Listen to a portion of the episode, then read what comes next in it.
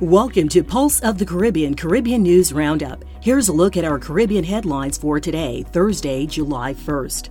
Tropical Storm Elsa formed Thursday morning as the system moved quickly toward the Caribbean. Elsa is the fifth tropical storm of the Atlantic hurricane season. The center of Tropical Storm Elsa is located about 865 miles east southeast of the Windward Islands. Maximum sustained winds have increased to near 40 miles per hour, with higher gusts. Some additional strengthening is forecast during the next couple of days. The National Hurricane Center forecast calls for winds of up to 65 miles per hour by Monday, just short of a Category 1 hurricane. A Category 1 storm has winds of 74 to 95 miles per hour. Meteorologists are concerned that Elsa could strengthen quickly into a hurricane as it approaches the Windward Islands. The U.S. Virgin Islands Port Authority Board provided approval for its executive director, Carlton Dowe, to enter into a long term lease agreement with major cargo shipping companies, Tropical Shipping Company LLC, and Crowley Caribbean Services at an emergency meeting held on Wednesday. The urgency for the emergency board meeting was due to a U.S. Department of Transportation grant application deadline of July 17, 2021. In October 2020, the Port Authority was awarded $21 million in a grant from the U.S. Department of Transportation for port infrastructure development. In exchange for the extension of the lease, boat companies are to provide a significant investment in the Crown Bay Marina Transshipment Terminal in St. Thomas, U.S. Virgin Islands, and at the Wilfred Bomba Allick Container Port in St. Croix, U.S. Virgin Islands. Both Tropical Shipping and Crowley have pledged to contribute $2.7 million each to satisfy grant requirements of 10 to 20 percent matching payments. Trinidad and Tobago received 5,000 doses of the World Health Organization approved Sinopharm COVID 19 vaccines from fellow CARICOM member state Antigua and Barbuda on Wednesday evening. The vaccines were shared by the government of Antigua and Barbuda due to what the country forecast as its inability to utilize their stock of available vaccines at this time.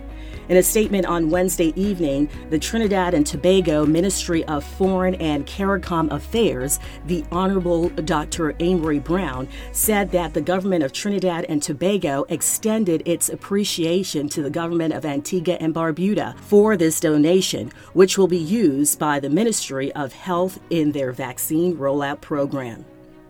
Her Excellency the Governor, Delini Danielle Selvaratnam, of Anguilla announced that Mr. Perin Bradley will be appointed for a second term as the Deputy Governor of Anguilla. A full and open competition was held, inviting applications from suitable qualified individuals. Nine applications were received. Chair of the Public Service Commission, Mrs. Vita Lloyd Richardson, Commissioner of Police Mr. David Lynch, and the Chief Executive of the National Commerce Bank of Anguilla, Ms. Charmaine Francois, joined Her Excellency the Governor as members of the Deputy Governor interview panel. The interview stage has a two stage process a stakeholder engagement panel comprised of representatives from the Public Service Commission, the Public Service Integrity Board, the Governor's Office, and the Health Authority, followed by a formal interview interview with the Deputy Governor interview panel. Mr. Bradley will take his second term as Deputy Governor beginning today, July 1st, 2021. Jamaica's tourism minister Edmund Bartlett announced that Jamaica and the Kingdom of Saudi Arabia have agreed to sign a document of intent and aid boosting air connectivity between the Middle East and the Caribbean. The minister made the announcement following a series of meetings with the Kingdom of Saudi Arabia's Minister of Tourism Ahmed Al Khateeb who is in Jamaica for the 66th meeting of the United Nations World Tourism Organization Regional Commission of the Americas.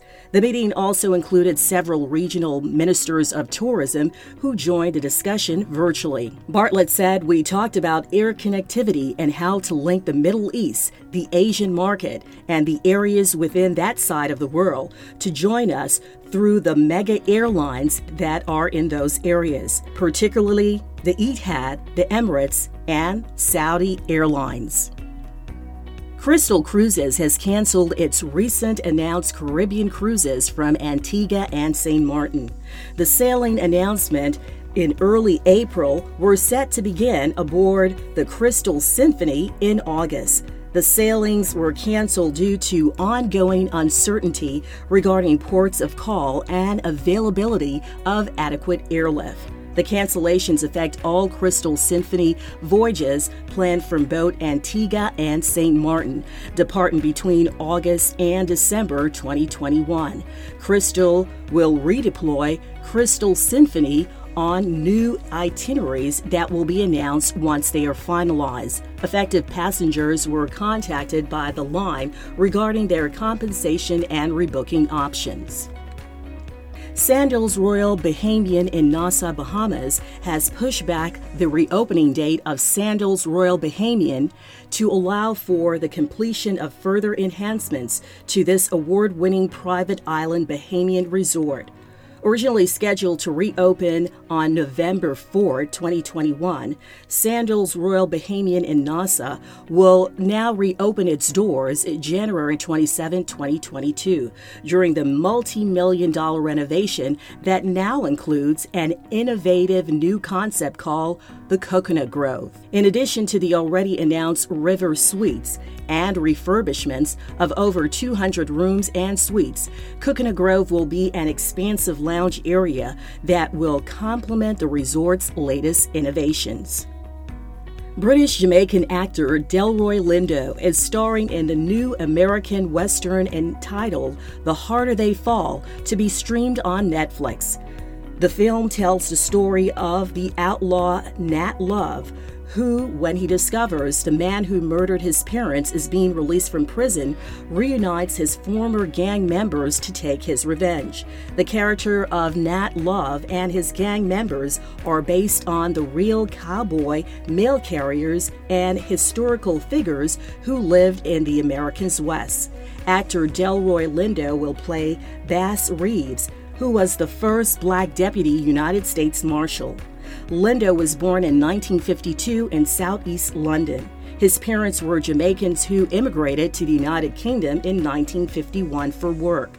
Lindo moved with his mother to Toronto when he was 16 years old and later to San Francisco. He began to study acting at the American Conservatory Theater and graduated in 1979. His professional acting career includes film, theater, and television experience, and he is the recipient of numerous acting awards. This has been your Pulse of the Caribbean Caribbean News Roundup for Thursday, July 1st. I'm Keisha Wallace. For more Caribbean news stories and information, visit us online at pulseofthecaribbean.com.